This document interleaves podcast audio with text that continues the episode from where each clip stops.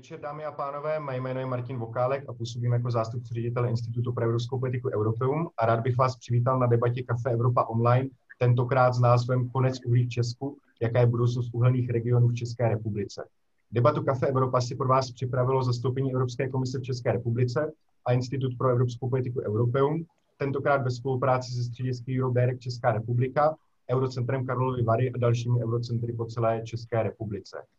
Na dnešní téma, které se bude věnovat, jak už jsem říkal, konci uhlí v České republice, máme tady řadu zajímavých hostů. Těmi hosty, které už nyní vidíte v tom našem online vysílání, je v první řadě Anna Kárníková, ředitelka Hnutí Duha. Dobrý večer. Večer. Dále zde máme Jana Kříže, náměstka pro řízení sekce fondů Evropské unie, finančních a dobrovolných nástrojů z Ministerstva životního prostředí. Dobrý večer, pane Kříži. Dobrý večer. Dále zde máme Josefa Švarce, ekonomického poradce za zastoupení Evropské komise v České republice. Dobrý večer, pane Švarci. Dobrý večer. A v neposlední řadě je tady s námi Jiří Štěrba, který je zástupce zmocněnce hitmana Karlovarského kraje. Dobrý večer. Dobrý večer vám.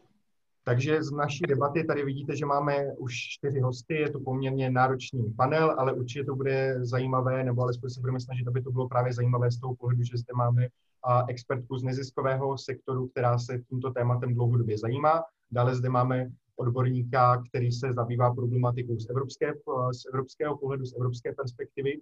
A dále zde máme pana Kříže z Ministerstva životního prostředí, který řeší vládní aspekt toho tématu, kterého se budeme dotýkat. A úplně v neposlední řadě zde máme i zástupce regionu, kterého se přímo tohle, tohle téma, kterým je konec v České republice, bude dotýkat. Takže budu rád, když se budou naši hosté vzájemně doplňovat, reagovat na sebe a v neposlední řadě reagovat i na vaše dotazy, protože debata Kafe Evropa, ačkoliv se koná v současnosti online, tak je stále otevřená divákům a vaše zapojení tady v této debatě je pro nás extrémně důležité, takže já vás už nyní poprosím o to, abyste případně pokládali dotazy do komentářů právě u videa, které vidíte, Zároveň můžete hlasovat tlačítkem, to se mi líbí, o dotazech, které by podle vás měly zaznít jako první, pokud tam těch dotazů bude více.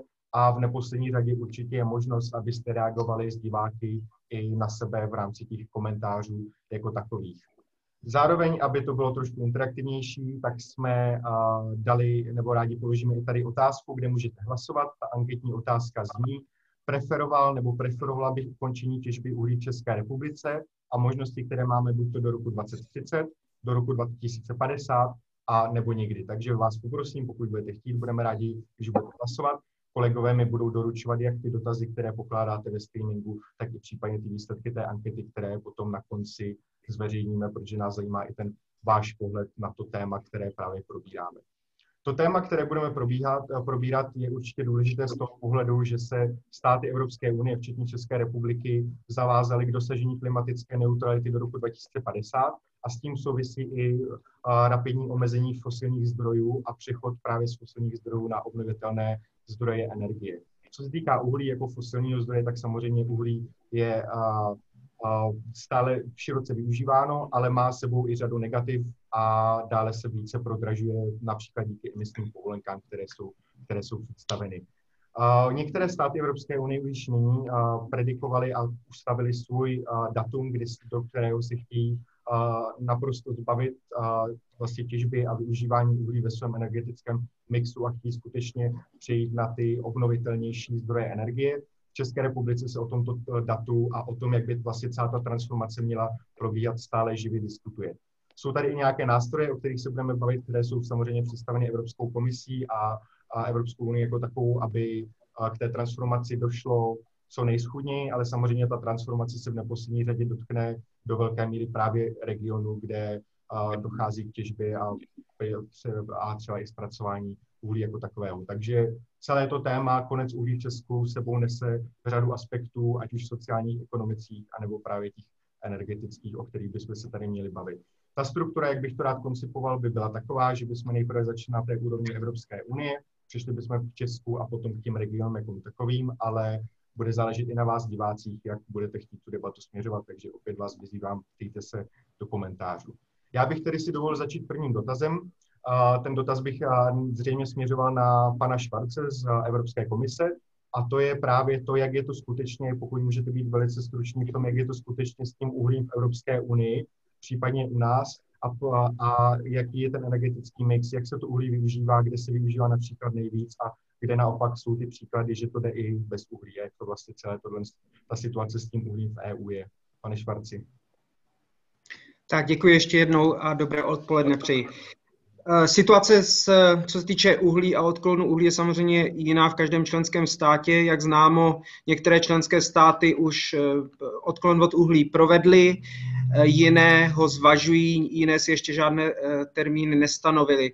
Každý členský stát je Evropskou komisí požádán o předložení takzvaného Národního energetického klimatického plánu, který byl tedy předložen a Evropská komise nyní už v podstatě minulý týden pro, eh, provedla určité vyhodnocení těch národních energetických plánů, byly připraveny v dialogu mezi členskými státy a Evropskou komisí a v říjnu eh, má Evropská komise vydat eh, hodnocení jednotlivých národních klimaticko-energetických plánů pro jednotlivé členské státy v rámci hodnocení stavu Evrop- energetické unie. Um, takže já si myslím, že asi dneska je opravdu dobré se eh, soustředit na tu iniciativu těch uhelných regionů jako takovou, protože eh, ta má vlastně doprovodit ten odklon od uhlí a přestože například v České republice nevíme, kdy odklon od uhlí nastane, tak je důležité, aby ta ekonomická a sociální opatření v těch regionech byla činěna. A chtěl bych zdůraznit ještě v této souvislosti, že těch eh, uhelných regionů po Evropě je řádově 50, kde v podstatě Evropská unie nějakým způsobem vytvořila platformu, tak aby ty eh, regiony se mohly mezi sebou um, obohacovat, vyměňovat si zkušenosti. Ta platforma funguje již dva roky a právě i české regiony, to znamená Karlovarský, Moravskoslezský a Ústecký kraj jsou do ní aktivně zapojeny. Mhm. Díky moc.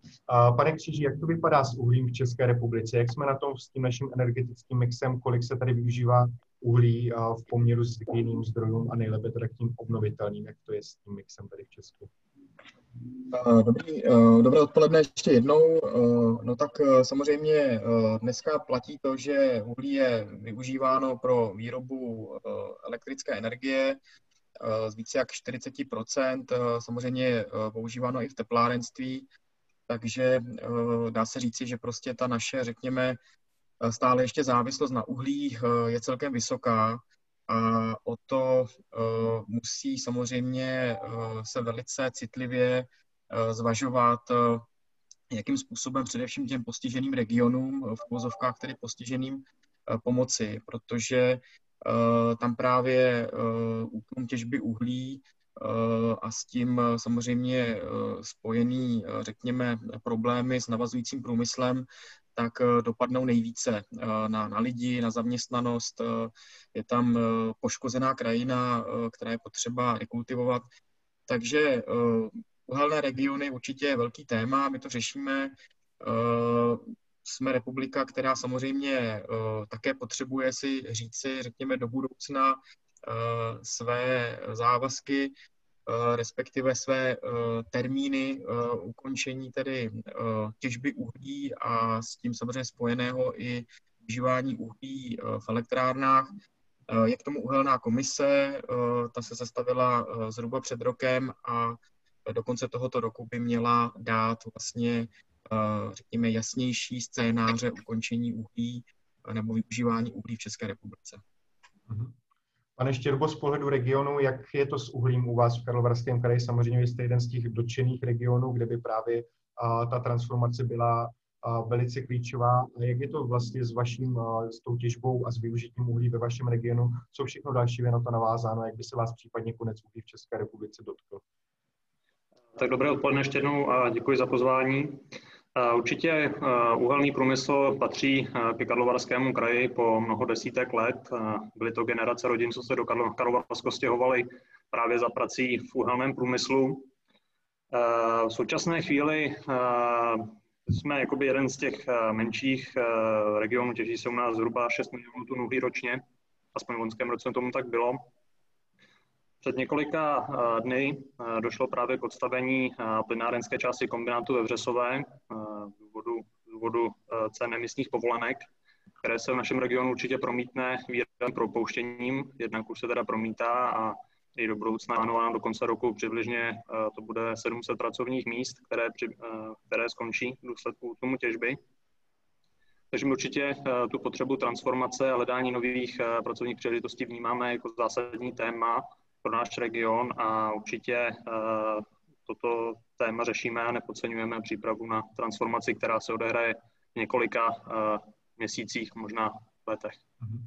Díky moc. Já jsem teda rád, že jste představili uh, ty vaše jednotlivé úrovně, co se týká právě té potenciální transformace. Paní Karníková, já bych šel rád s vámi ještě o krok zpátky a zeptal bych se, proč vlastně bychom se tady vůbec měli bavit o konci uhlí v České republice a nekoukat na to samozřejmě jenom tou perspektivou, jak si řada i lidí, kteří nám například komentovali tuhle naši debatu nebo pokládali dotazy už v mailu, tak jak si řada lidí myslí, že pouze budeme končit s uhlím v České republice z toho důvodu, že nám to nakázala Evropská unie což samozřejmě je poměrně zcestné, jak jsem ji říkal. Ten cíl, který právě vzešel ze zelené dohody pro Evropu, tak byl vlastně odhlasován i našimi, našimi zástupci. Takže se chci zeptat, proč vlastně bychom měli vůbec uhlím končit, co jsou tam takové ty největší problematické, a problematické aspekty, které musíme řešit a které by právě tato transformace, o které se tady máme bavit, měla řešit. Tak jak už jste říkal, tak eh, konec uhlí eh, souvisí velmi úzce s tím, k čemu Česká republika chce přispět spolu dalšími státy Evropské unie a to je zpomalení a možná ideálně časem i zastavení změny klimatu.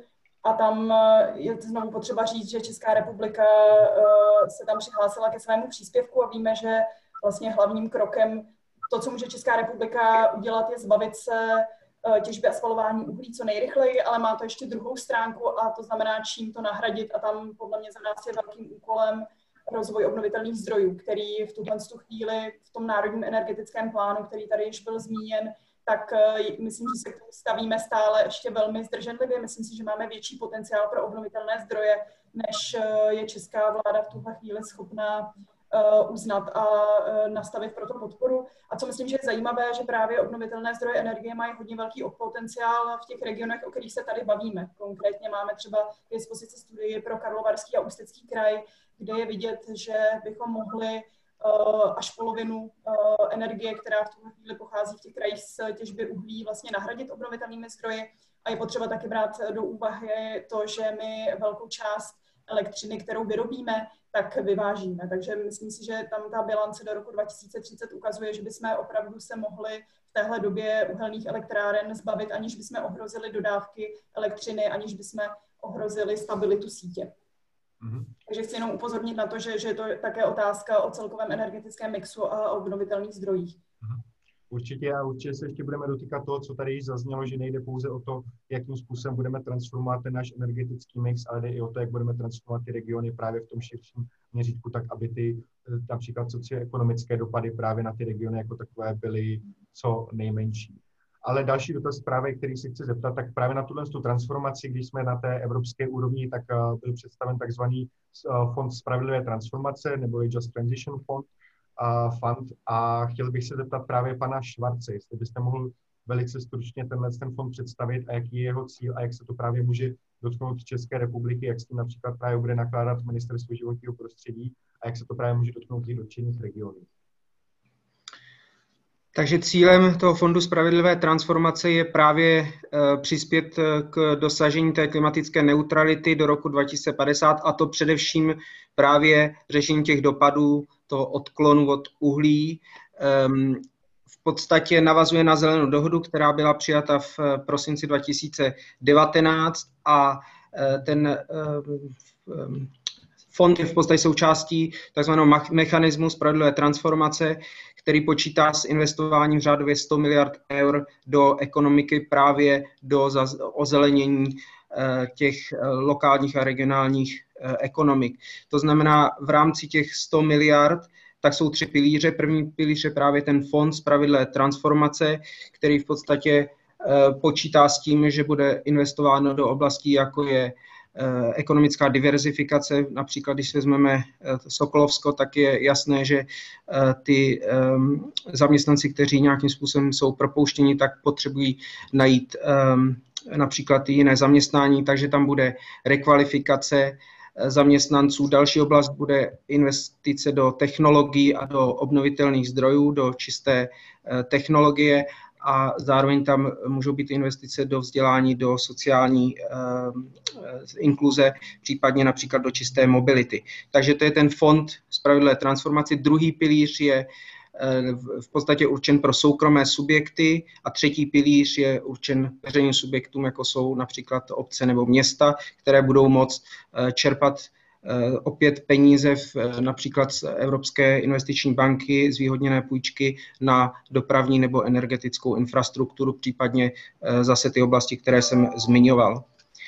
Ehm, ten Just Transition Fund teď, jak v podstatě je to ehm, v tom legislativním procesu, tak ehm, tak zahrnuje nějakých 17,5 miliard eur, ale stále se o tom fondu spravedlivé transformace vyjednává Eh, zejména v radě, takže ještě není uzavřená v podstatě ta legislativní procedura. Odhaduje se, že by, že by mohl být schválen někdy na přelomu roku. Mhm. Zeptám se, pane Kříži, myslíte si, že tahle částka a tyhle vlastně predikce nebo tyhle kroky, které právě jsou na Evropské unii představovány, že podle toho, nebo v rámci toho, jak jsou v této chvíli představeny, že to bude stačit, aby jsme zvládli tady transformaci skutečně, aby jsme zvládli ten konec uhlí v České republice, tak jak se o něm bavíme? Tak eh, určitě eh, je dobře, že eh, tento nástroj existuje, že s tím Evropská komise přichází, protože je to vlastně nástroj, který má potenciál zaplatit, řekněme, integrované projekty a integrovaný přístup v regionech. To se vlastně hodně financovalo vždycky po jednotlivých sektorech, po jednotlivých aktivitách. Tady je opravdu šance, že se zaplatí v jednom projektu lidské zdroje, rekvalifikace, zároveň nákup nějakých technologií třeba do, do firm.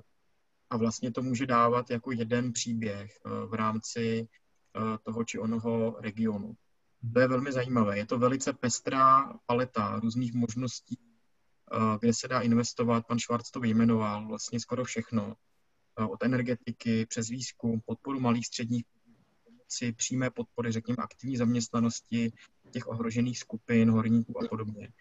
Takže je potřeba to opravdu uchopit dobře, hodně tam vnést ten lokální aspekt, to znamená, aby se ten příběh vytvářel od spoda, od těch krajů, od lokálních komunit, které by měl kraj zapojit do tvorby vlastně těch svých strategií a pak případně projektů.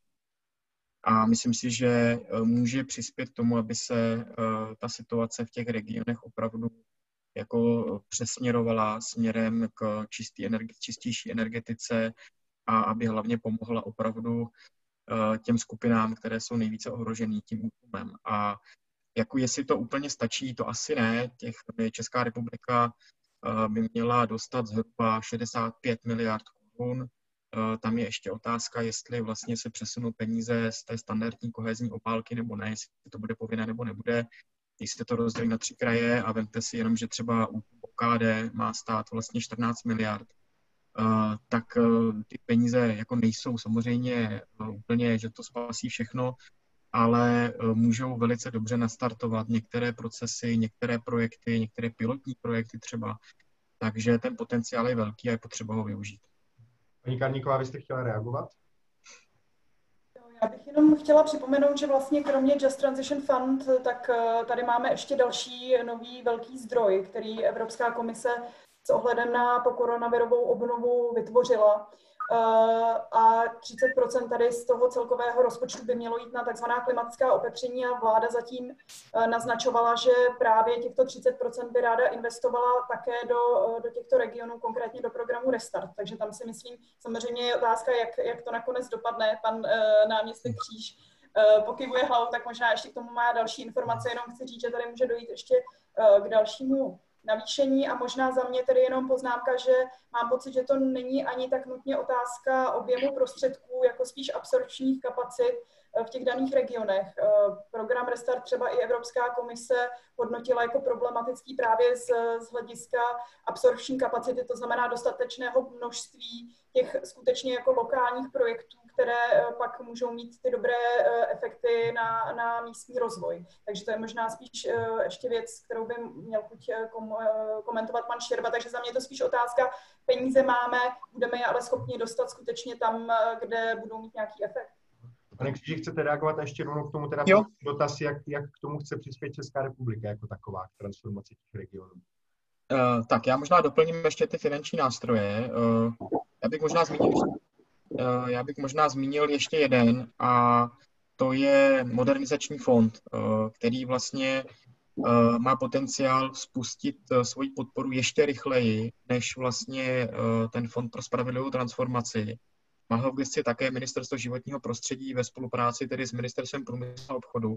A to jsou peníze, které vlastně jsou z povolenek, z emisních povolenek.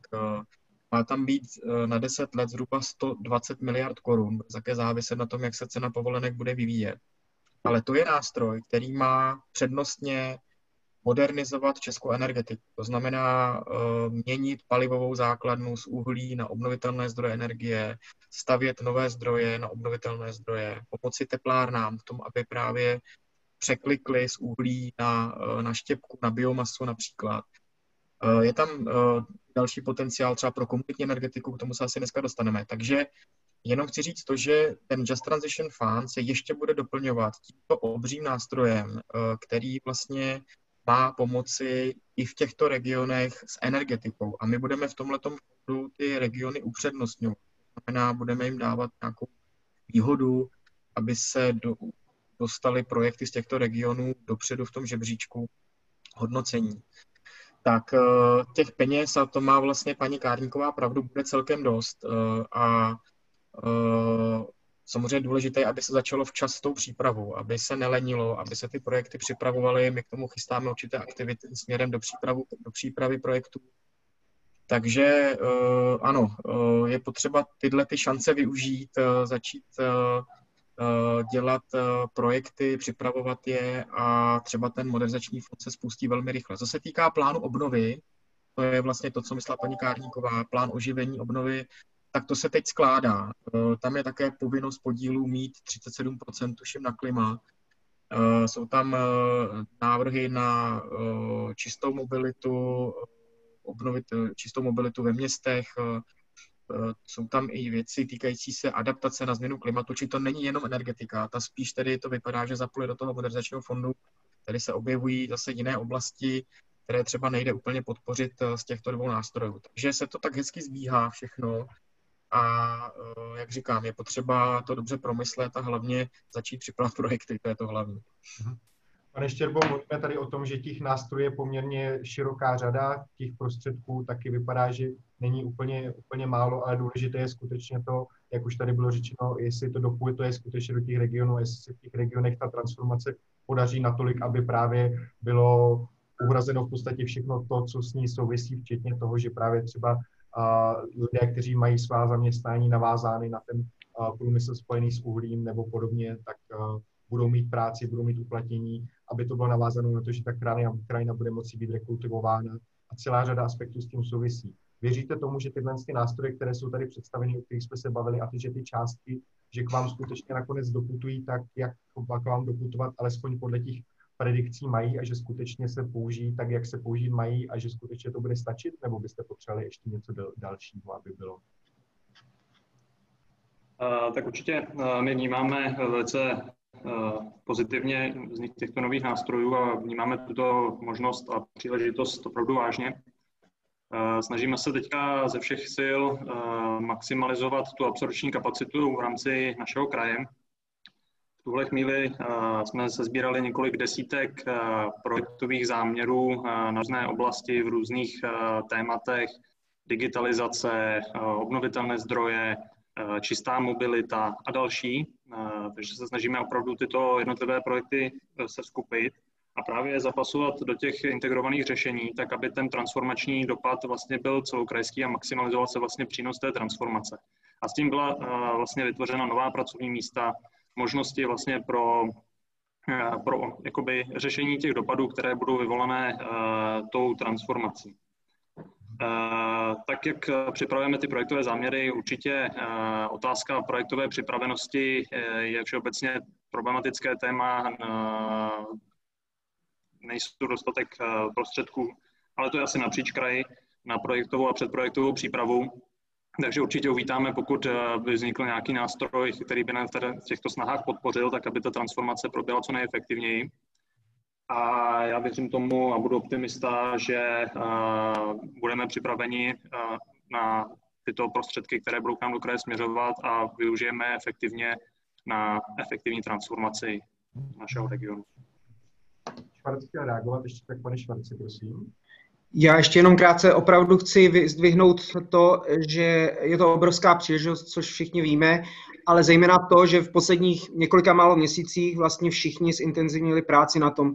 Během těch dvou let, co Evropská komise nějakým způsobem vlastně umožňovala eh, tu výměnu té dobré praxe a tak dále a vlastně chtěla vidět nějaké pilotní projekty, tak člověk slyšel, že právě chybí peníze na přípravu projektů a bylo v podstatě eh, odkládáno nějakým způsobem Um, příprava těch projektů. Takže teď je vidět, že jak eh, na ministerstvech, tak i v krajích eh, intenzivně se ty projekty připravují. Připravují se jak ten plán obnovy, tak plán spravedlivé transformace a Evropská komise například eh, zhruba před rokem, rokem a půl už dala České republice k dispozici takzvanou expertní službu Jaspers, kdy v podstatě ten stát může se obrátit s těmi seznamy projektů na odborníky a ty nějakým způsobem eh, to profiltrují a eh, dají komentář k tomu, které projekty zapadají do těch evropských projektů a jakým způsobem je možné financovat.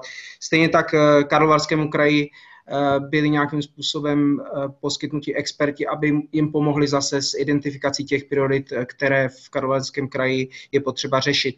Takže já chci zdůraznit tohleto, že jsme ve fázi, kdy, kdy je to obrovská příležitost připravit ty plány tak, aby směřovaly na ty eh, moderní technologie, na to, aby se dosáhlo eh, toho, že to, ty peníze půjdou do smysluplných projektů, jako je například to, ta komunitní energetika a obnovitelné zdroje. Mhm. Super, díky moc. Já jsem rád, že sledujete naši debatu Kafe Evropa. Určitě se dále ptejte do komentářů tady vlastně vedle té vedle té debaty, vedle toho našeho videa. Budeme se snažit ty dotazy zodpovědět a já bych rád tady právě navázal už jedním dotazem, který tady máme. Ten dotaz eh, bych možná rozdělil na naše hosty. Dotaz zní, jak si transformace českých uhelných regionů stojí v celounijním srovnání. Co ji činí jednodušší nebo naopak obtížnější? Pane Švarci, já možná bych to celounijní srovnání nechal na vás, tedy jak se stojíme v rámci toho srovnání s tou transformací tady, kde, kde se zrovna nacházíme kde jsou právě ty dobré příklady, třeba kde ta transformace je dál, než je tady, a kde naopak jsou ty špatné příklady, kde ta transformace je ještě třeba více pozadu, než, než je u nás?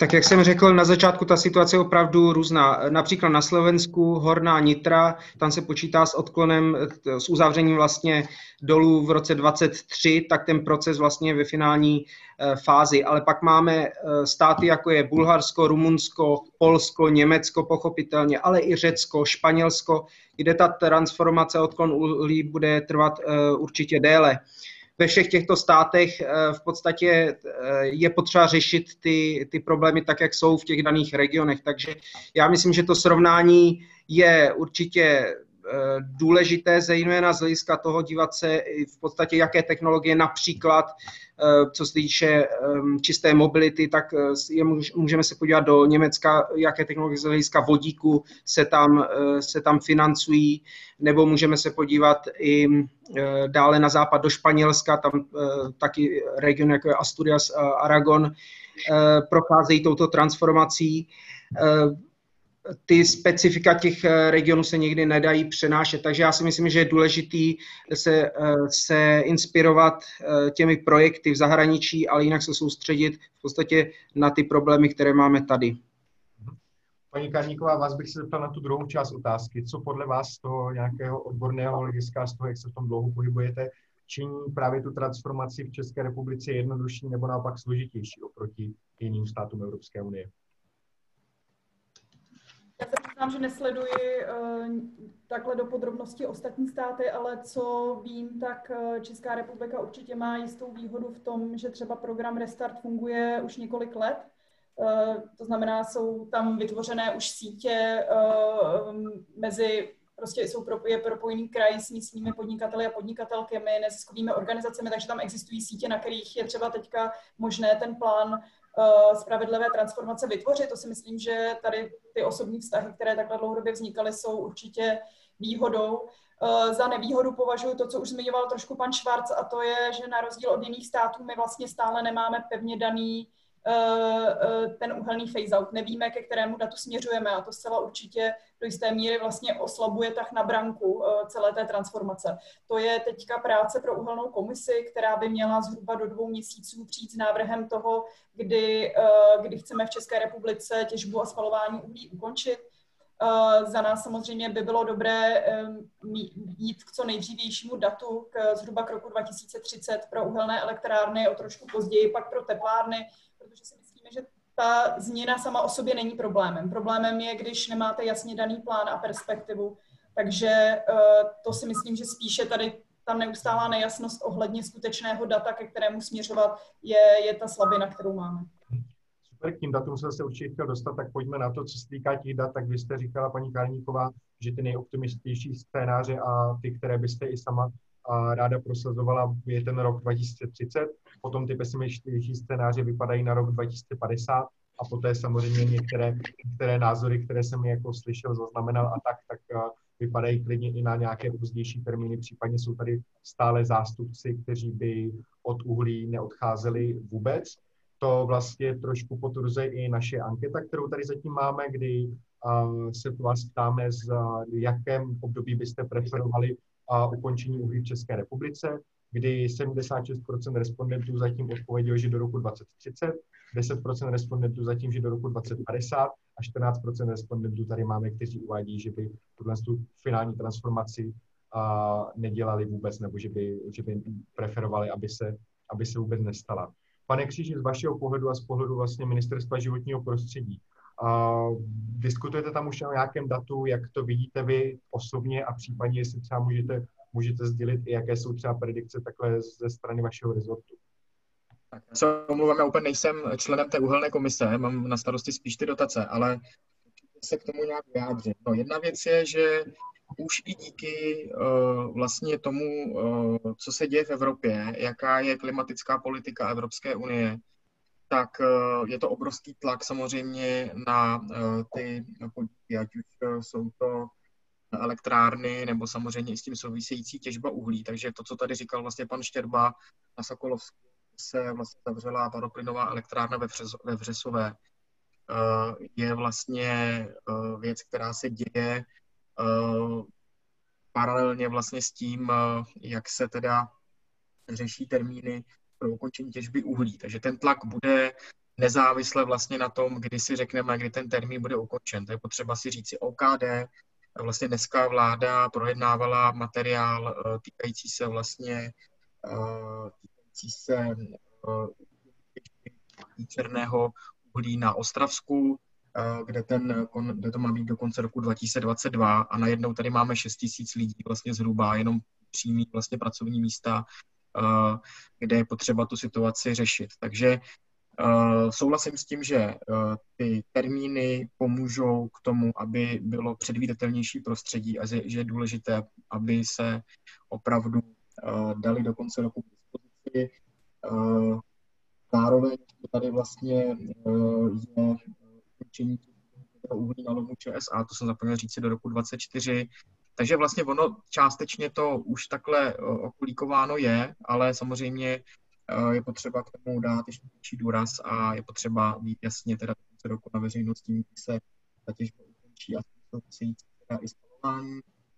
Eh, to bude já si nemyslím, že uh, to bude že to, ne, že to bude někdy za rok 2040, že se bavíme o nějakém tom desetiletí 2030, 2040. Uh, uh, pracuje se na těch prognózách, jsou na to experti v té uhelné komisi.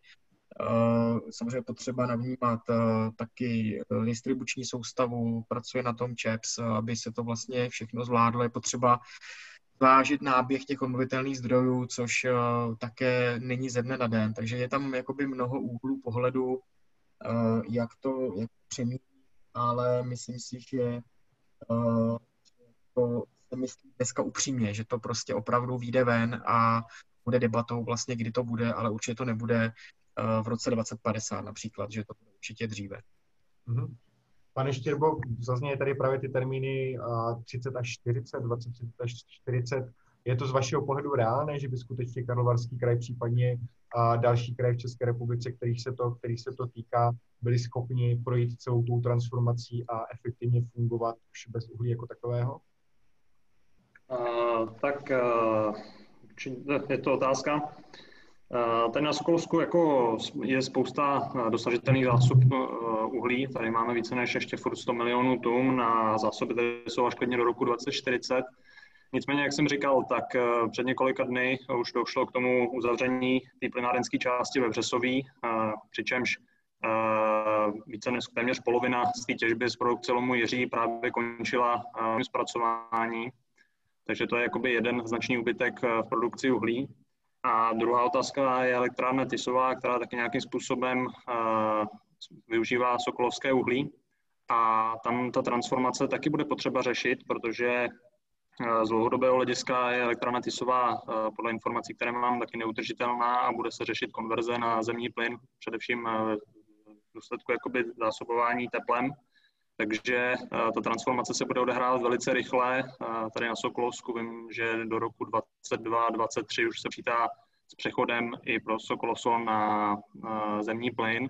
Takže ta transformace se odehrává rychle a u nás v regionu to bude takhle. Otázka je na té národní úrovni. Eh, nemyslím si, že rok 2030 je úplně eh, reálný, taky bych to viděl někde eh, kolem roku 2040. Mhm. Dobře, jak jsme teďka u tohohle z toho přechodu, tak jak to vlastně vypadá z pohledu uh, sociální, uh, nějaké sociální politiky a celkově situace těch lidí, kteří jsou přímo zaměstnáni právě ať už v tom uh, těžebním průmyslu, anebo právě v těch uh, odvětvích průmyslu, které jsou právě závislé na uhlí jako takovém. A jak to vypadá z vašeho pohledu? Jak by ta transformace těchto z těch zaměstnání měla, měla vypadat? Jak by to mohlo fungovat? A jak by vám v tom měla pomoci národní úroveň a případně ta evropská úroveň? Tak vlastně, jak jsem říkal, počítáme do konce roku státou 700, cca 700 pracovních míst právě v důsledku stavení ve Vřesové tomu samozřejmě se váže i spousta návazných podnikatelských subjektů, kteří dodávají pro Sokolskou hanou, případně další jakoby dílčí, takže ten řetězec dodavatelský je širší, takže ten dosah bude celoregionový, celý, celý region. Určitě ta transformace by měla probíhat uh, tvorbou jednak diverzifikací ekonomiky, uh, hledání nových příležitostí uh, pro průmysl. Máme tady investora, jedna automobilka, chci jmenovat, eh, bude vytvářet poligon, k tomu se nabízí příležitost příchodu dalších zajímavých investorů do kraje, takže nějakým způsobem eh, směřovat touto cestou, tvorbou pracovních míst eh, a podporou vlastně těchto lidí při začlenování zpět do procesu. V tuhle chvíli jenom jsem si tady připravil pár bodů, jakoby co, jak se to řeší v aktuální situaci, tak mimo to, že tedy zaměstnanci dostanou několika měsíční odstupné, tak byl taky spuštěn projekt Outplacement, který vlastně řeší problematiku začlenování těchto propuštěných pracovníků eh, do jiných firm, do jiných podniků a to se celkem setkalo zatím s úspěchem. A mimo jiné taky probíhá, eh, nebo bylo ukončeno už mezirezortně připomínkové řízení eh, k návrhu na, na, pardon, nařízení vlády o zmírnění dopadu souvisí restrukturalizací nebo útlumem činnosti firm zabývající se těžbou uhlí, kde by mohla být případná další kompenzace pro tyto pracovníky, kteří budou propuštěni v tom útlumu. Takže jenom takhle jako vysvětlu tu situaci, jak to u nás je, jak to vnímáme. Paní Kalníková, chcete reagovat? Jenom bych ještě doplnila, že v celé České republice pracuje vlastně v těžebním a energetickém sektoru 25 tisíc lidí, což je velmi malý počet, je to asi půl procenta z celkového počtu zaměstnaných. Nicméně právě to, že Eh, se tito lidé koncentrují v regionech, které už teďka třeba mají vysokou míru dlouhodobé nezaměstnanosti, tak je ten problém. Eh, co pan Štěrba zmiňoval, tak eh, je přesně musíme oddělovat nějakou dlouhodobou diskuzi o zbavení se těžby a spalování uhlí od toho, že skutečně tím, jak narůstá cena emisních povolenek, tak už nyní vlastně některé ty provozy končí. To jsou podle mě ještě dvě trošku jiné věci. A za nás tam právě tady to usnesení vlády, které by mělo zajistit vlastně už teďka lidem, kteří přicházejí o práci, nějakou základní kompenzaci a usnadnit vlastně přechod do jiných zaměstnání je něco, na co má smysl se soustředit. V tuhle chvíli v tom nařízení vlády Eh, jsou vyjmenovány konkrétní provozy, kterých se to týká. My si myslíme, že by dávalo smysl, aby tam byly zadefinovány ty provozy obecně, aby vlastně to eh, nařízení vlády nemuselo procházet eh, politickou diskuzí složitou a úpravami pokaždé, když nějaký ten provoz skončí. Takže tam si myslíme, že by vláda měla mít nějaký mechanismus, který vlastně pokrývá univerzálně všechny tyhle situace. A navíc ještě jedna důležitá věc, myslím si, že by ty peníze, které plynou do do vlastně usnadnění toho přechodu do jiných zaměstnání neměly plynout pouze se státní kasy. Myslím, že nějakým způsobem se, by se na tom určitě měly také podílet uh, ty těžební a energetické společnosti. Velký prostor vidíme třeba právě u zvýšení poplatků za uh, vydobitý nerost, protože vlastně vytěžené uhlí patří České republice a firmy, které to těží, tak za to českému státu platí uh, určitou cenu, která je nyní velmi nízká, je to asi 3,5 z tržní ceny v současné době je na to uvoleno moratorium a my dlouhodobě prosazujeme, aby se tady, ta, tady to procento, které se vlastně vrací do státní kasy, zvýšilo až na 10%. Takže tam si myslím, že je ještě rozhodně jeden další velký zdroj, který by mohl tu spravedlivou uh, vlastně odměnu za odvedenou práci lidem v těchto regionech zaplatit. Mhm. Máme tady další dotaz, který právě směřuje spíše na tu revitalizaci krajiny jako takovou, což je vlastně samozřejmě další aspekt té transformace. Než ho položím, tak bych se zeptala rád pana Švarce, jak je to vlastně s tou transformací, vy už jste to částečně naznačil, jaká část právě třeba těch finančních prostředků nebo těch dalších nástrojů může, uh, směřujících z Evropské unie může směřovat právě k té transformaci těch, uh, té krajiny jako takové a je skutečně vlastně možné v rámci nějakého takového, řekněme, krátkodobějšího balíčku uh, zajistit, že se krajina bude dlouhodobě a úspěšně transformovat k nějakému lepšímu, lepšímu stavu po té celkové transformaci přechodu z uhlí. Pane Švarci, poprosím vás zapnutí mikrofonu. Super. se. Pokud jde o rehabilitaci krajiny, tak určitě patří mezi ty oblasti, které budou moci být financovány eh, zejména z toho fondu spravedlivé transformace. Eh, u těch dvou ostatních fondů, které byly zmíněny, eh, fond obnovy a modernizační fond, tak ty mají primárně jiné cíle. V podstatě, pokud je o nějaké finanční alokace, tak to záleží na tom členském státu, aby eh, teď v tom plánu spravedlivé transformace poskládal ty jednotlivé oblasti, včetně rehabilitace krajiny, eh, do, do toho celkového um, záměru. Nicméně eh, je evidentní, že na těch výsypkách uhelných eh, je potřeba provést rekultivační práce. Konec konců v České republice už se to dlouho děje, takže eh, myslím si, že v tomto ohledu Česká republika ty projekty dělá dobře. A určitě je dobré myslet i na revitalizaci toho území, to znamená, co se, co se tam v podstatě bude um, nějakým způsobem potom realizovat. Stejně tak jako například uh, i ty obnovitelné zdroje, to znamená jak um, například solární uh, energetické zdroje v, uh, v těchto územích. Takže asi takto. Ale pokud jde o konkrétní částky, tak eh, teď je situace taková, že my vlastně jako Evropská komise zatím jsme ani ty částky neviděli. To znamená, teď je fáze, kdy, eh, kdy ty plány eh, a ty alokace jsou připraveny na národní a regionální úrovni. Chci zdůraznit, že určitě bychom rádi viděli širokou diskuzi radši nyní, dokud je to v přípra- ve fázi příprav,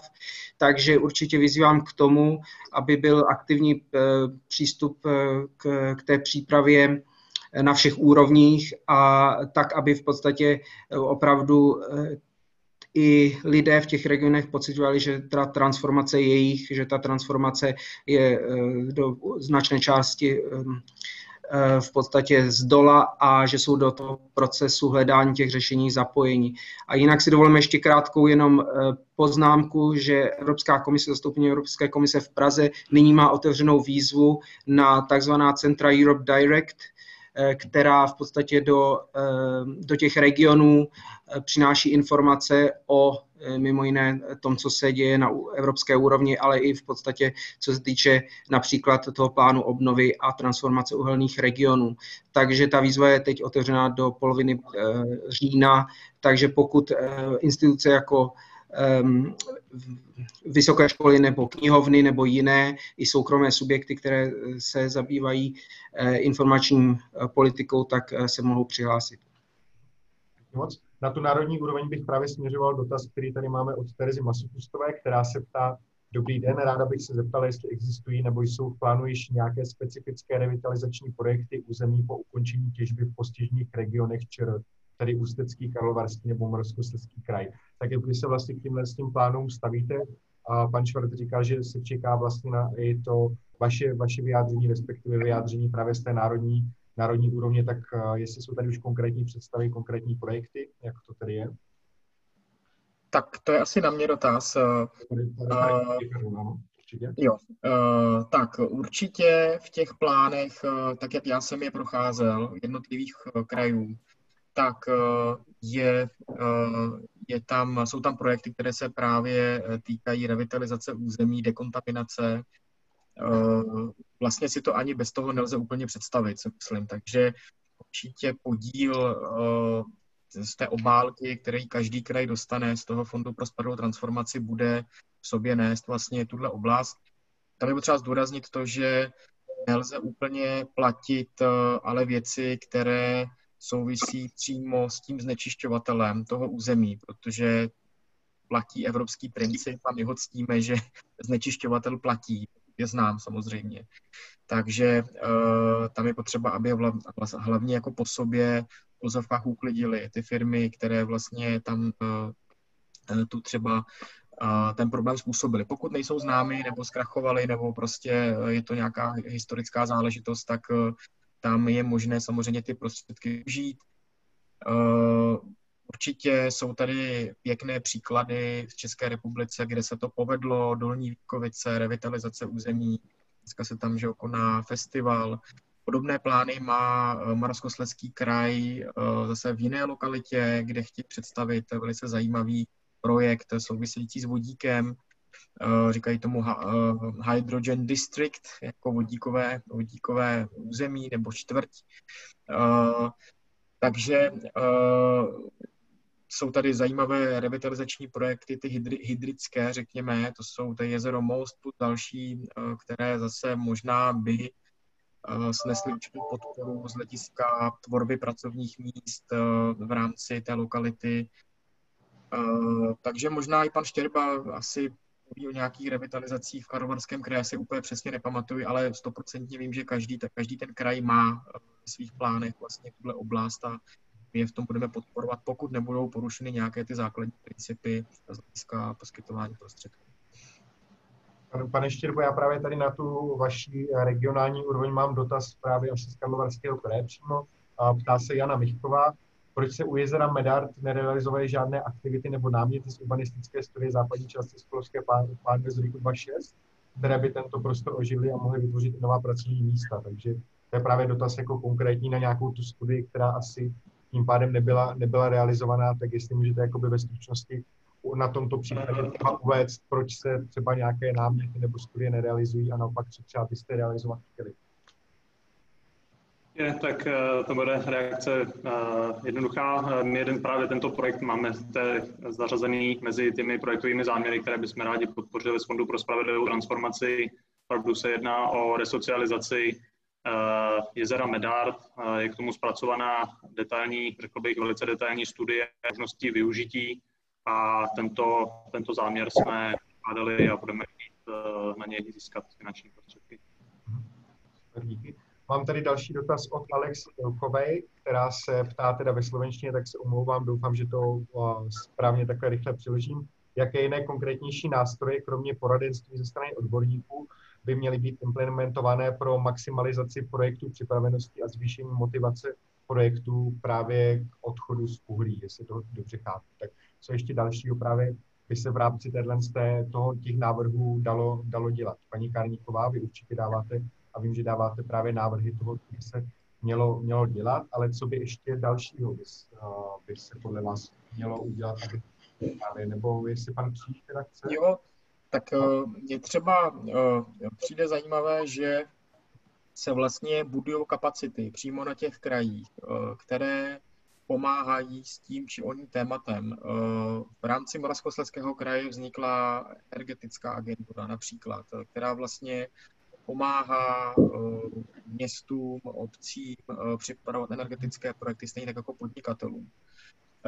Líbí se mi třeba návrh Ústeckého kraje připravit útvar, který by rozvíjel komunitní energetiku a zároveň také pomáhal v energetice. To, protože starostové dneska úplně neví vlastně, jako, jak ty projekty připravovat a vytvoření vůbec toho zázemí, ale teď nemyslím, že to bude jako najatá firma, která bude dělat někde nějaká školení, ale vlastně se to jakoby zapojí do struktur těch, těch regionů, těch úřadů, aby prostě tam bylo e, i takovéhle místo expertní, které pomůže tu oblast rozvíjet, třeba na to komunitní energetiku, tak eh, to si myslím, že taky může být jeden z cílů toho nástroje pro spravedlivou transformaci. Je to způsobila, je to možné a, a vlastně jako tím pádem uh, to nebude na krátkou dobu, ale bude to prostě tím, že to je pod tím úřadem, tak se dá předpokládat, že bude fungovat déle a že to bude mít svou udržitelnost.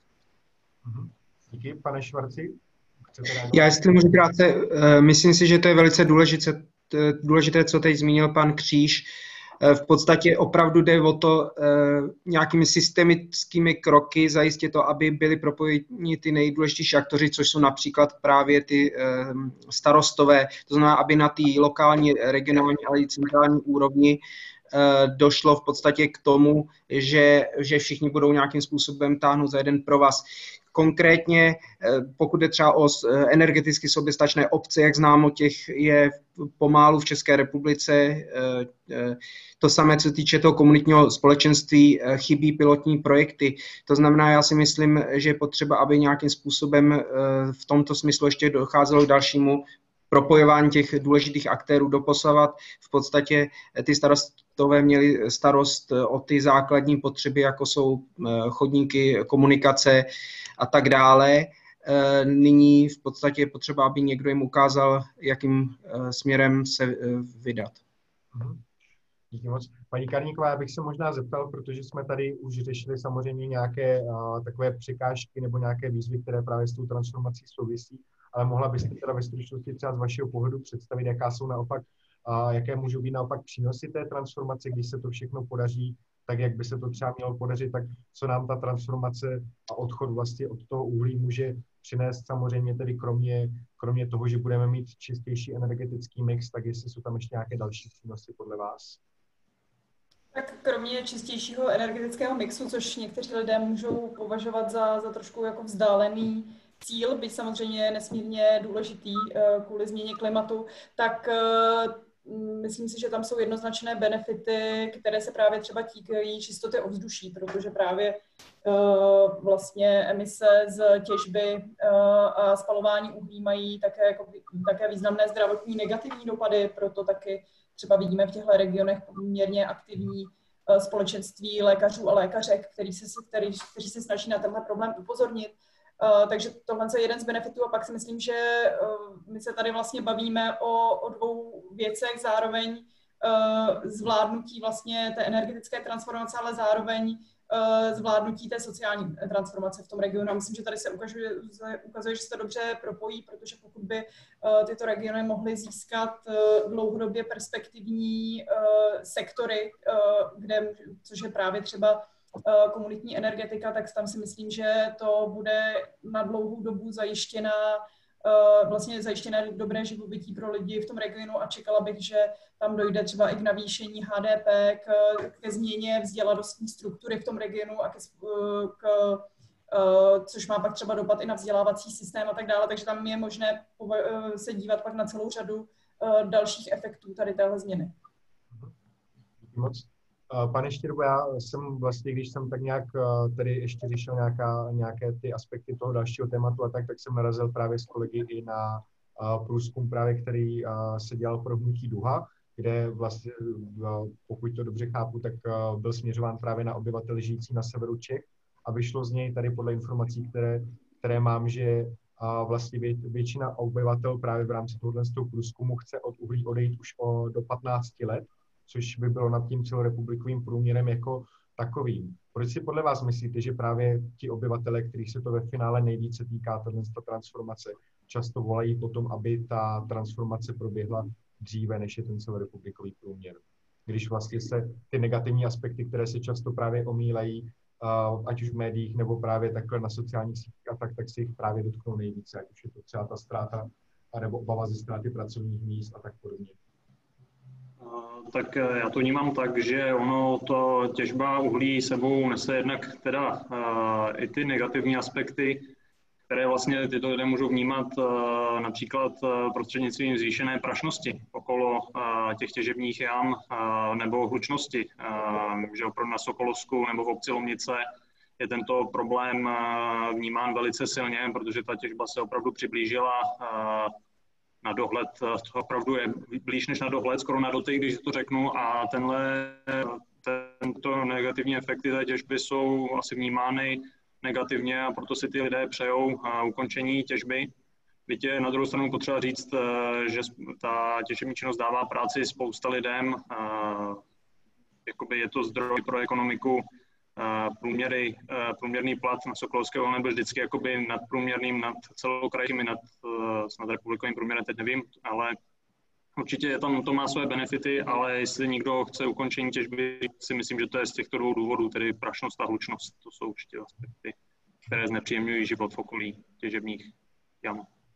Paní Karníková, myslíte si, že podle toho průzkumu je to tak, jak, jak říká pan Štěrba, nebo bylo v tom ještě právě třeba něco, něco dalšího? Proč právě tam takovýhle, řekněme, takový jakoby uh, nesoulad s tím, že se jich to přímo, přímo dotkne, ale právě jsou to ti, kteří potom často volají asi nejvíce podle toho vašeho průzkumu. Určitě to, co zmiňoval pan Šerba, pak si myslím, že lidé prostě vnímají, že k té změně dochází, že se děje velmi rychle a potřebují mít nějakou jistotu, co ta změna pro ně bude znamenat. A myslím si, že a to už je to, co jsem zmiňovala, právě jasné stanovení toho horizontu a že v tom tyhle lidi nenecháme, že nebudou oběťmi té transformace je teďka naprosto klíčové. Mhm. Bavíme se tady poměrně dlouho o obyvatelích, bavíme se tady o lidech, což je určitě samozřejmě extrémně důležitá skupina, který, kterých se transformace bude týkat. Ale pane Kříži, já bych se rád zeptal právě na ty velké společnosti, které mají biznis navázaný právě na uhlí, ať už je to samotná těžba, případně distribuce nebo pak různé, různé elektrárny a tak podobně. Tak jak vlastně přimět tyhle ty velké firmy, které často právě třeba i v rámci OKD, vy jste to sám říkal, jsou vlastně v nějakém aspoň třeba částečné mnohdy vlastnictví České republiky jako takové, tak co udělat s těmi, s těmi firmami a jak je třeba os, a, přesvědčit k tomu, že ta transformace musí být a bude probíhat tak, jak se tady o tom bavíme. No, tak uh, jsou samozřejmě oblasti, kde stát jakoby může uh, do toho vnést uh, svoji regulaci, třeba co se týká těžby, těžby uhlí, tam je to, tam je to jednoznačné. Jsou oblasti, kde je to, je to složitější.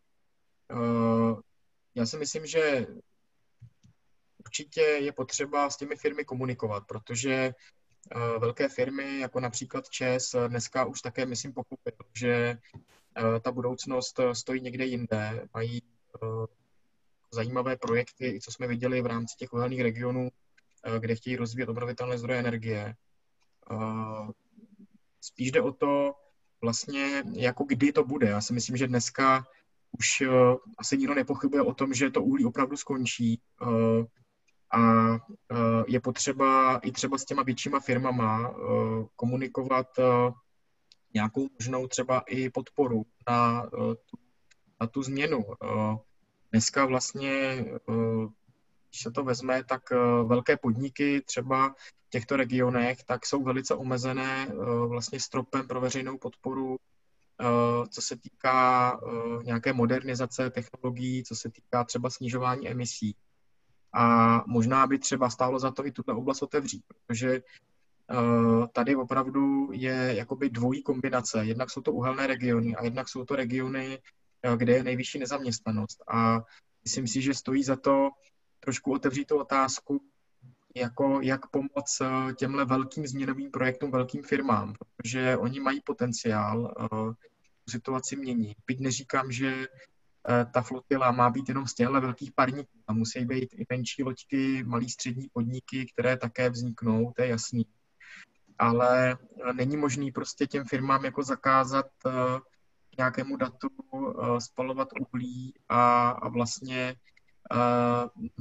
nenabídnout třeba nějakou možnou kompenzaci nebo nějakou motivaci k té přeměně. A tady se rýsuje i třeba právě v tom fondu pro spravedlivou transformaci uh, nějaký, možný, nějaký možný podpory. Řeší se to uh, teď nově i s Evropskou komisí, jak to vymyslet, aby na jednu stranu se tím uh, úplně nedeformoval trh, aby tyhle giganti nějakým způsobem nedeformovali ty malí, ale zároveň zase aby vůbec jako měli ochotu a chuť do těchto transformačních projektů jít, protože ta regionální mapa třeba té dovolené veřejné podpory je dost nízko a uh, určitě stojí za to třeba tohle otevřít. Takže jedna věc jsou regulace, tam uh, určitě třeba těžbě stojí za to, jak by to komunikovat a asi v tom důsledný, potom co třeba výjdou uh, zase nějaké další scénáře ukončení uhlí, ale druhá věc je motivovat ty velké podniky k nějakým dalším projektům, Eh, ať už jsou to třeba elektrifikace pecí na místo uhlí, eh, snižování emisí. Tady určitě stojí na místě se bavit o nějakých motivacích a věříme, že najdeme třeba v tomhle s komisí společnou řeč, jak ty, jak ty podpory eh, třeba upravit, tak aby bylo něco vyšší, než jsou v těch regionálních mapách. Pane Švarci, vy jste chtěl ještě reagovat? Ano, eh, tak pokud je o velké podniky, tak eh, v podstatě je zřejmé, že jak z modernizačního fondu, tak z fondu obnovy eh, budou moci být financovány. Otázka je, jaké projekty budou předloženy a o tom bude jednání. Co se týče fondu spravedlivé transformace, tak Eh, to, ten návrh nařízení to umožňuje, aby byly předloženy i projekty velkých projektů a v podstatě, jak pan náměstek Kříž zmínil, bude o tom jednání mezi Evropskou komisí a Českou republikou. Eh, zejména eh, komise klade důraz na to, aby v podstatě nějakým způsobem byla udržena zaměstnanost nebo vznikla nová pracovní místa tom kraji, pokud, pokud um, pokud je o velký podnik. To znamená, ten fond spravedlivé transformace primárně cílí na malé střední podniky, ale nevylučuje i zapojení těch velkých podniků. Ale jak bylo řečeno, bude o tom teprve jednání. A ještě jsem chtěl zmínit, z hlediska um, energetické chudoby bychom opravdu rádi viděli um, nějaké programy podpor, které by, na které by dosáhly i v podstatě um, obyvatele, který mají, které, kteří mají um, Eh, patří mezi nízkopříjmové skupiny obyvatelstva, to znamená nějakým způsobem tam eh, ten eh, sociální prvek zohledně. To znamená například, pokud by byl program podpory pro solární kolektory, například i v rámci komunitního společenství, to znamená, že v rámci nějaké obce se vytvoří síť, do které v rámci nějakého tarifu bude dodávána energie a bude nějakým způsobem distribuována po té obci, tak aby v podstatě na to dosáhli i Eh, občané, který například jsou v nějaké eh, složitější sociální situaci. Díky. U těch firm ještě zůstaneme, ale já bych vás rád vyzval, abyste se dále ptali na dotazy pro naše hosty, jestli teda paní Karníková chce reagovat. Určitě jinak teda diváci se můžou ptát dále, dále do komentářů, ještě máme maximálně tak půl hodinky, takže určitě se případně na nějaké dotazy dostane paní Karníková, jestli teda můžeme zůstat ještě u těch společností a chcete reagovat, prosím.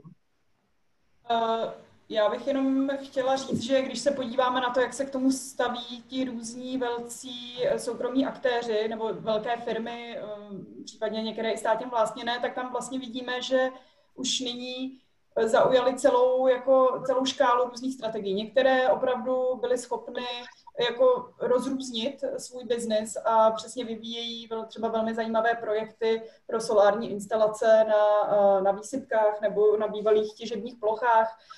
Některé zvažují, jakým způsobem vlastně co, co to znamená, když vám mizí před očima váš biznis, protože prostě ten tlak trhu a regulace už je neúnosný a nějakým způsobem se k tomu staví zpříma. Eh, a některé prostě se snaží za každou cenu uchovat ten současný svůj business model, byť je eh, špinavý, poškozuje zdraví, poškozuje veřejnou kasu. Takže já si myslím, že v tomhle tom, i na tom je potřeba vidět, že bych eh, rozhodně podporovala ty aktéry, u kterých vidíme snahu vlastně najít pro sebe místo v tom, eh, v tom změněném trhu, v tom novém prostředí, ale byla bych naprosto nekompromisní k aktérům, které se snaží pro sebe získat výjimky. My třeba velmi eh, podrobně sledujeme snahu některých úhelných elektráren získat pro sebe výjimky na emise například rtuti, Eh, můžeme se pak právě třeba i bavit o tom, jestli eh, ten biznis je správně nastaven, pokud eh, s dlouhou dobu těžební společnosti vlastně nemuseli reálně odvádět peníze do rekultivačního fondu a stačili, mohli to pouze vykázat v rámci svého účetnictví a tím pádem to byly velmi často úřady z těch společností fiktivní peníze, jak jsme ukázali v jedné analýze. Takže tam si myslím, že opravdu podpora ano, ale jenom těm aktérům, které ukázají vlastně snahu tu situaci řešit a uplatnit se v tom novém eh, business modelu, který nás prostě v příštích pár letech čeká. Pane Štěrbo, máme tady právě od diváků dotaz uh, konkrétní právě na váš region jako takový a na ty firmy v rámci regionu. A dotaz zní, jaké rozvojové a jiné projekty na zmírnění dopadu ukončení těžby na zaměstnance realizovala sama Sokolovská, uhl, pardon, Sokol, ano, Sokolovská uhelná v předchozích letech, když věděla, že těžba bude končit projekty, které by umožňovaly některým zaměstnancům například přechod na jinou profesi, rozjezd vlastního podnikání a podobně. Tak právě v rámci té Sokolské uhelné můžete to vzít právě jako konkrétní příklad z regionu, jako velkého hráče v regionu, který právě na tohle, na tohle musí nějak reagovat? Uh, tak určitě uh, Ona ta situace se vyvinula tak rychle, že kdybychom se před rokem bavili o tom, že skončí eh, část Řesový, tak eh, se to zdálo opravdu nereálné, nicméně ta situace nastala. Myslím si, že ta Sokolovská uhelná má připravenou řadu eh, projektových záměrů, které nějakým způsobem budou jako přispívat té transformaci, ať už se to jedná o vybudování těch obnovitelných zdrojů, případně o posílení oběhového hospodářství, Další z projektů může být eh, třeba strojírenská činnost. Myslím si, že zrovna eh, strojírenská činnost a tam se snažili spoustu zaměstnanců z Řesové nějakým způsobem převzít, aby jich minimálně eh, propustili a nějakým způsobem je zaimplementovali v rámci třeba ceřených společností. Takže já si myslím, že určitě ta snaha právě v případě Sokolovský uhelný teďka o tu transformaci je, myslím, jestli, jsou, jestli tím byli zaskočeni, to jsme asi všichni rychlostí, jakou to nabralo tady u nás v kraji, kde opravdu musíme během několika let vyřešit eh, přechod eh, z uhlí v tuto chvíli na plyn. Je to eh, asi možná provizorní řešení nebo nějakým způsobem v tuhle chvíli jediné reálné v tomto časovém horizontu. Takže já věřím tomu, že, že ty projekty budou a ty snahy budou i do budoucna a, a jako to Karlovarského kraje doufám, že, že se z toho podaří něco zrealizovat a bude to tady příjemnější pro nás pro. Díky moc. Já bych v rámci právě dotazů, kteří, které nám tam diváci pokládají, rád použil tady tenhle ten dotaz a položil bych ho nejprve paní Karníkové a poté Josefu Švarcovi a následně Janu Kříži. A ten dotaz je od Michaly Hronové a Michala Hronová píše, dobrý den, děkuji za debatu na důležité téma. Co se týče kompenzace uhlí v energetickém mixu, zatím jsme se v diskuzi dotkli hlavně obnovitelných zdrojů. Jakou roli přisuzujete jaderné energetice v budoucím vývoji České republiky i ve světle nedávného dění spojeného s dostavbou jaderné elektrárny Dukovany? Děkuji. Tak uh, začneme paní Karníková. Právě ano, samozřejmě bavili jsme se, jak uh, paní Hronová píše primárně o tom přechodu k tím obnovitelným zdrojům. Jak vy teda vnímáte tu roli jaderné energetiky v rámci transformace přechodu od toho uhlí jako takové?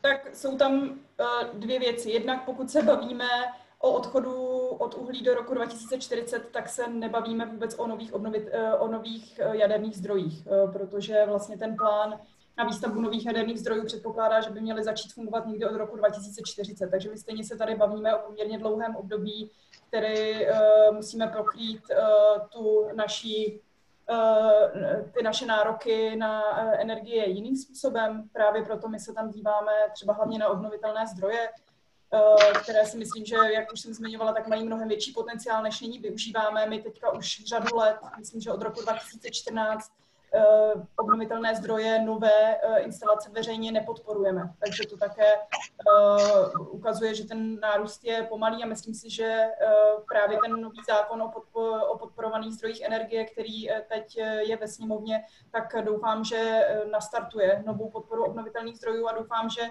takovou podporu eh, obnovitelných zdrojů, kterou ocení také veřejnost. To znamená nejenom velké instalace, eh, které právě eh, pak myslím, že vrhli poměrně dlouhý stí, stín na solární energetiku, ale právě třeba taky na obnovitelné zdroje, které budou vlastnit obce, podnikatele nebo jednotlivci. Tam si myslím, že je velký potenciál a to nejen pro, pro celkový objem výroby, ale také pro pověst obnovitelných zdrojů. A když se pak podíváme na to, jak se nesmírně rychle ten energetický trh vyvíjí, tak my v Hnutí Doha považujeme za vysoce rizikové zvolit ten model financování jaderné elektrárny, ke kterému teďka vlastně vláda přistupuje. Eh, ona předpokládá, že se ceny energie budou eh, zvyšovat tím pádem, že i ta dotovaná cena eh, elektřiny z nového jaderného bloku bude výhodná. My si myslíme, že to je naprosté věštění z koule a s ohledem na tu velkou dynamiku v cenách různých zdrojů energie to vlastně není rozumné rozhodnutí. Já vím, že je to těžké, že ta situace se hodně rychle vyvíjí, a stát má pocit, že má jednat, ale myslím si, že jsou jiné možnosti, na které se můžeme podívat, a to sice třeba úspory, anebo právě ty obnovitelné zdroje energie, kde víme, že neděláme dost. Takže za mě je spíš otázka, jestli se nepodívat na ta řešení, eh, která možná nejsou tak velká a monstrózní eh, jako jaderná elektrárna, jsou trošku složitější, protože jsou decentralizovaná, ale za nás je rozhodně větší potenciál v nich. Pane Kříži, na té národní úrovni, jakou roli vy přisuzujete jaderné energetice jako takové i s ohledem právě na tu transformaci a od lidí, které se tady bavíme? Tak, eh, eh, co se týká eh, jaderné energetiky, tak samozřejmě dneska platí to, že jsme více jak soběstační, to znamená, že zhruba 20% elektrické energie vlastně ještě vyvážíme do zahraničí.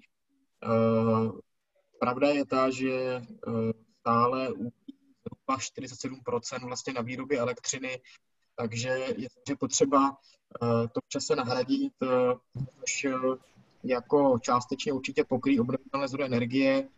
Máme tam cíl 22% v energeticko-klimatickém plánu, to z 15 na 22, což uh, také bych si uměl představit ambiciozní, ambicioznější cíl, nicméně takhle teda to schválila vláda a uh, určitě si myslím, že tohle se naplní, že ten potenciál tady, tady je velký. Uh, co se týká energetických úspor, tady bych to asi viděl jako hlavní těžiště, protože jak u velkých podniků, tak eh, i samozřejmě u domácností, eh, u služeb, zemědělství, tam je obrovský potenciál v úsporách. Eh, Česká republika zatím má problém plnit své závazky v energetických úsporách. A myslím si, že tady bychom měli napřít plachty a snažit se co nejvíce vlastně jako ty elektřiny nebo ty spotřeby uh, uspořit. Uh, a je tady nějaký vývoj vlastně na těch evropských trzích. Eh, ten sektor energetiky je velice dynamický, velice inovativní. Eh, připravují se nové baterie vlastně, které dokážou stále každý rok víc a víc uskladnit. Takže eh, jakoby věštit to, co bude v roce 2040, je jako velice složité a já, když se mě ptáte na jadernou energetiku, tak já na to neutrální názor. Neřeknu tady jako, že ani ano, ani ne, protože nejsem expert úplně, to bych nechal jiný. Ale myslím si, že je potřeba hlavně nerezignovat na obnovitelné zdroje energie, na energetické úspory a vnímat to, co se děje kolem nás, připravit si energetickou soustavu tak, aby byla schopná vlastně případně eh, reagovat eh, na potenciál obnovitelných zdrojů. To myslím, že je také velice zásadní, protože ona dneska vlastně by úplně nezvládla kapacitně třeba uh, tolik obnovitelných zdrojů, aby, aby, kdyby to mělo nahradit uhlí protože ono to není tak stabilní vlastně, jako, jako, kdy, jako když se bavíme o teplných elektrárnách. Takže tohle je jedna věc. Ještě bych trošičku popravil paní Kárníkovou, že se nepodporují obnovitelné zdroje. Ona se nepodporuje provozní podpora, ale samozřejmě jako co se týká instalací, například fotovoltaických panelů, na biomasu, ať už v tom sektoru domácností, nebo ve veřejném sektoru, nebo, nebo v podnikatelském sektoru, tak na to jsou podpory. Eh, Zelená úsporám je projekt, který se velice rozvíjí, zrovna třeba fotovoltaika, tak eh, má eh, mnoho, obrovský nárůst vlastně zájemců na, to jsou ty panely na střechy rodinných domů. Takže jako podporuje se to, dáváme celkem zajímavou podporu ale není to ta provozní, to je pravda. Je to ta investiční, to znamená, nakupujeme kotle, nakupujeme fotovoltaiky, nakupujeme tepelná čerpadla. Eh, co se týká té provozní podpory, tak je fajn, že tady existuje, nebo je tady schoda na zákonu pro podporu obnovitelných zdrojů energie, eh, která tomu také pomůže.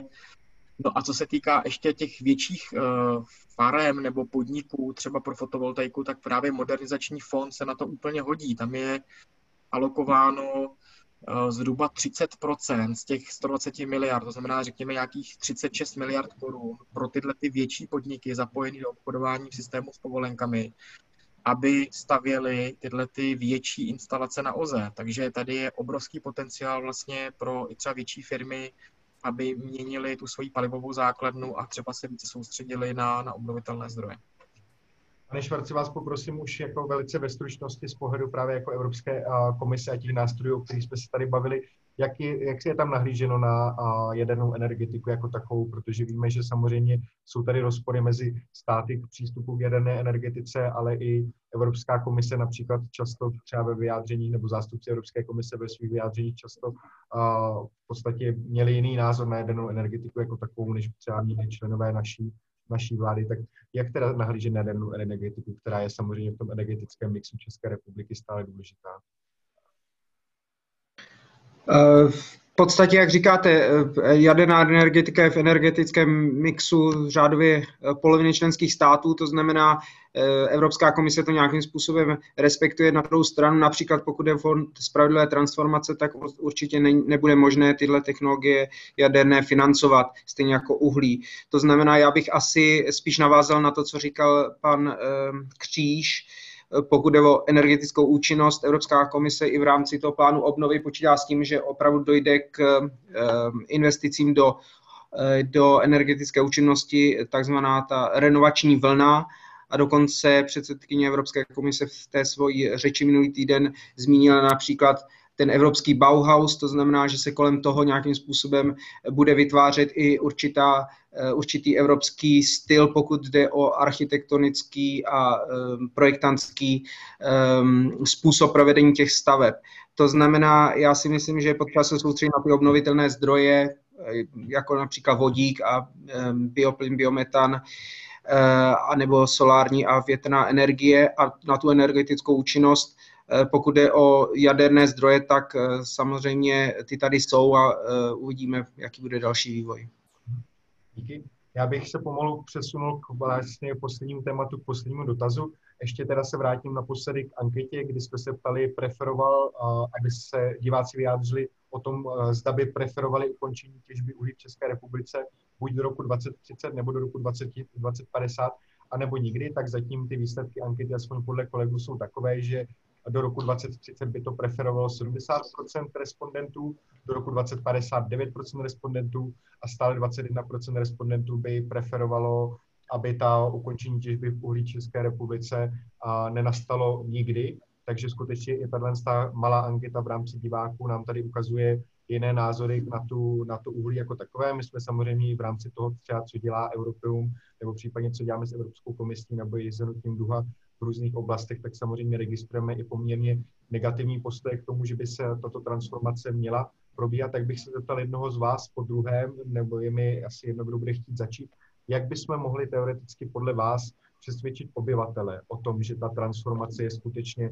potřeba, když právě ty základní argumenty, které jsme tady třeba používali, úplně nefungují, tak jak alespoň třeba nejlépe ty argumenty proč k té transformaci by mělo docházet předat a jestli jsou podle vás ještě třeba nějaké jiné možnosti, ty obyvatele, obyvatele o tomhle tom přesvědčit, že to, o čem se tady bavíme, a že ta transformace, ať už do toho roku 2030, případně 2050 nebo později, by skutečně měla proběhnout a to uhlí v České republice by skutečně mělo podle vás skončit.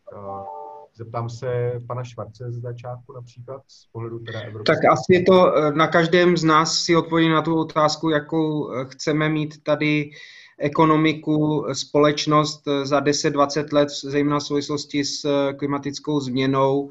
Eh, v podstatě ten trend z hlediska nárůstu teploty je asi evidentní a je potřeba jednat nyní a nečekat na to, že, že ta teplota globálně se bude zvyšovat dál. Už nyní ve srovnání s rokem 90, ve srovnání před industriální dobou, tak se zvýšila o řádu 1%.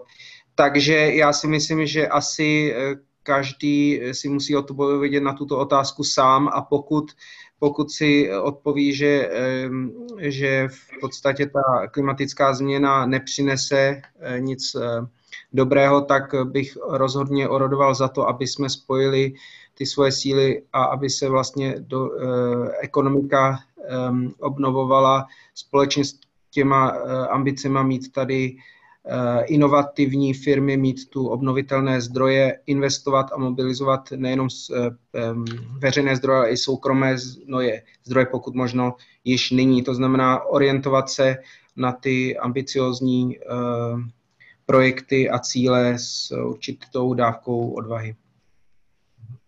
Díky. A pane Kříži, třeba jestli vás něco, něco napadne? No, tak já navážu na pana Švarce. Eh, když by nezabralo klima a s tím související problémy, řekněme, s českou krajinou, které už eh, pocitujeme na vlastní kůži, suchá, povodně, extrémy, eh, ubytek prostě biodiverzity a tak dále, což někteří z nás už začínají pocitovat, že to souvisí opravdu se změnou klimatu a právě s tím úkykem, který souvisí s spalováním uhlí tak bych asi navázal na to, že to má taky své dno, to uhlí. To znamená, že Eh, prostě ta těžba jednou skončí, že se prodražuje, například právě na Ostravsku ty fixní náklady, tím, že se vlastně jakoby ta stále hlouběji do toho cena uhlí na evropských trzích výrazně poklesla, tak vlastně to nemá perspektivu, čili to prostě končí tím, že vlastně ty zásoby se tenčí a začíná být těžba nerentabilní. Takže je potřeba si hledat jakoby jinou práci. Eh, třetí aspekt je samozřejmě zdraví lidí, co tady řekla paní Kárníková, to je velice důležité, protože většinou eh, tyhle špinavé provozy opravdu souvisí s tím, že je tam mnoho polétavého prachu, který působí rakovinotvorně, má to dopad samozřejmě na zdraví třeba i dětí vlastně, které se narodí matkám, které žijí v těchto regionech. Uh, takže zdraví nejenom jakoby těch horníků, což taky je samozřejmě věc, eh, která je důležitá. Asi si myslím, že perspektiva práce v montážní firmě na solární panely z hlediska zdraví lepší, než eh, prostě být někde pod zemí v tom, eh, v tom prachu. Takže jakoby asi bych to zkusil přes to zdraví lidí, přes to okolí, přes tu zjizvenou krajinu, prostě, kde dochází ke kontaminaci spodních vod, což taky není úplně v pořádku z hlediska životního prostředí. No a takhle bych se asi snažil s těmi lokálními komunitami komunikovat, scházet se s nima, udělal nějaké platformy, věnoval bych tomu čas, trpělivost, protože ono není snadné samozřejmě ty zažité věci měnit, to je jasný, ale hlavně potřeba komunikace, to si myslím, že je úplně zásadní. A v tomhle věří právě i krajům, kteří dělají ty projekty nebo dělají ty programy v rámci toho fondu, aby tohle zvládli, aby se to odkomunikovalo, aby těm lidem se to řeklo, ty příběhy. A navázalo se právě na příběhy těch úspěšných, že příběhy táhnou a ukázalo se, že to jde, že to jsou tady regiony po Evropě, kde to zvládli a kde opravdu ta transformace proběhla. Takže takhle bych já asi působil na, na ty lidi v těch regionech. Dobře, pane Štěrbo, v rámci krajů například napadá vás ještě něco, nebo chcete reagovat na to, co už tady bylo řečeno? Já spíš doplním, spousta už toho zaznělo, já určitě uh, souhlasím s tím, co bylo řečeno a určitě vnímám jakoby důležitý i představit konkrétní cíle, konkrétní ty projekty, aby ty lidi dokázali si představit, jak se jich to konkrétně dotkne a ideálně třeba v jakém časovém horizontu. Jestli opravdu ta změna přijde ze dne na den, tak jak tomu jsme svědky prostě na Sokolovsku teďka, nebo to bude v delším časovém horizontu. A určitě uh, tou diskuzí uh, o těch pozitivních přínosech, i samozřejmě vždycky je to o nějakých pro a proti, takže nějakým způsobem takhle tu diskuzi vést, ale určitě za mě teda uh, prezentací konkrétních těch příběhů, těch, uh, toho, co se nikdy nedokázalo a dalo by se aplikovat u nás a tak abych to taky viděl. Díky a na závěr paní Karníková vlastně navážu na víceméně všechno, co zde bylo řečeno. Za, z mých zkušeností má mm, eh, ta nedůvěra v tu změnu dva hlavní uh, důvody. Jedním z nich je právě ta obava ze změn. My jsme tvorové, kteří velmi dobře prosperují, když eh, mají kolem sebe jasný kontext a vidí, kam se pohybují, ale právě, že ta ta změna, obzvlášť když není jasné, jak na mě dopadne, tak může skutečně vést k tomu, že vlastně i odmítám i tu samotnou potřebu tu změnu udělat. Je to věc dobře psychologicky popsaná právě třeba u změny klimatu, kdy ve chvíli, kdy ten problém je na vás příliš velký a vypadá neřešitelně, tak vy raději si dáte klapky na oči a úplně se odříznete od toho. Takže tam si myslím, že to, co říkal pan Štěrba, je určitě nutné říct jasný plán, co to konkrétně pro koho bude znamenat a také, jak říkal pan náměstek Kříž, zdůraznit uh, ty příležitosti, které tam jsou, ať už se to týká zdraví nebo třeba právě zajímavých pracovních míst. A druhým tématem, které tam vidím, je Eh, dlouhodobě budovaná nedůvěra v alternativy. My vlastně máme dost často pocit, že opravdu nic jiného než spalování uhlí nám nezbývá, ale zbývá. My jsme tady, eh, myslím, to poměrně jasně ukázali a tam si myslím, že to je úkol i vlastně pro politickou reprezentaci třeba přestat schazovat obnovitelné zdroje jako nějakou příležitost do budoucna. My, my se často setkáváme s tím, že existují opravdu neuvěřitelné mýty o obnovitelných zdrojích.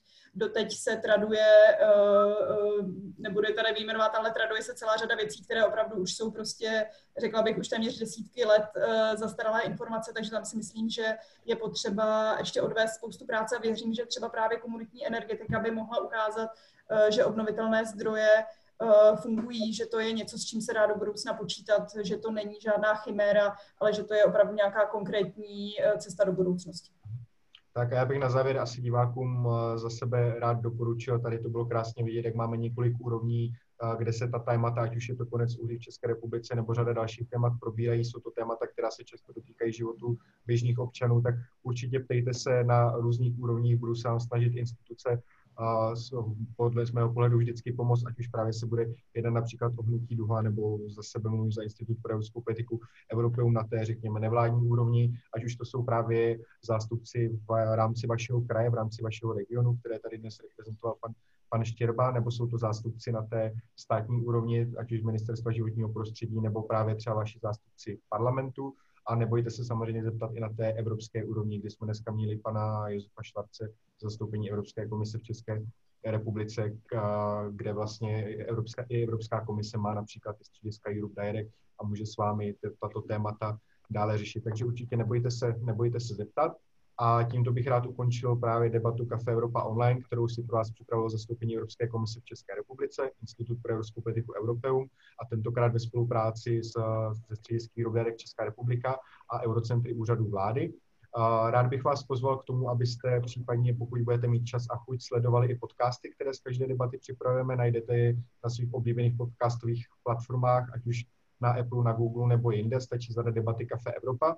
Zároveň všechny tyhle ty debaty, které probíhají na různá témata, tak najdete na facebookové stránce Café Evropa také jako záznamy. A pokud vás debaty dále zajímaly, tak už teďka prozradím, že připravujeme další debatu na sobotu 10. října ve speciálním formátu. Tématem té debaty bude budoucnost EU po koronaviru, jak si Evropa poradí se současnými výzvami. A debaty se bude velice pravděpodobně účastnit místo předsedkyně Evropské komise Věra Jourová a doufáme, že i minister zahraničních věcí Tomáš Petříček. Takže v sobotu 10. října čekejte další pozvánku nebo sledujte naši facebookovou stránku Kafe Evropa. A díky moc vám divákům, že jste nás sledovali, že jste komentovali, že jste hlasovali v naší anketě. A největší dík samozřejmě patří našim hostům, kterými byly Anna Kárníková, ředitelka Hnutí Duha. Díky moc. Dále Jan Kříž, náměstek z Ministerstva životního prostředí. Díky moc, pane Kříži. Děkuji za pozvání. Josef Švarc, ekonomický poradce ze zastoupení Evropské komise v České republice. Díky. Také děkuji za pozvání. A poté také Jiří Štěrba, zástupce zmocněnce Hitmana Královéského kraje. Díky moc uh, všem za účast a budu se těšit na setkání snad osobně už, už brzy, ale alespoň takto v online prostoru. Mějte se krásný hezký večer. Hezký večer.